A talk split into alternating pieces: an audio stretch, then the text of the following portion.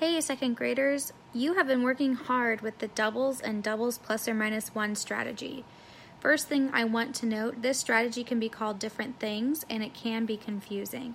This strategy can be called doubles plus or minus one, and it is also called near doubles. Throughout this lesson, you have probably seen it named both ways. Anyway, you should have by now watched the video of how to use this strategy with step by step instructions.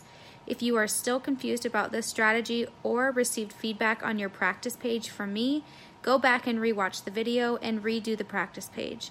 If you still have questions, please reach out to me.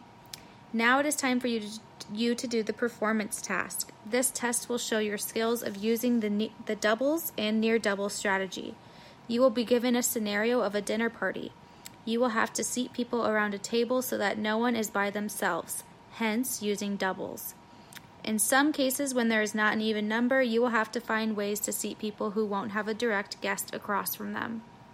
Make sure you write equations for each scenario, and remember, you can always use the Number Rack app in the resources page to help you. Do your best and take your time.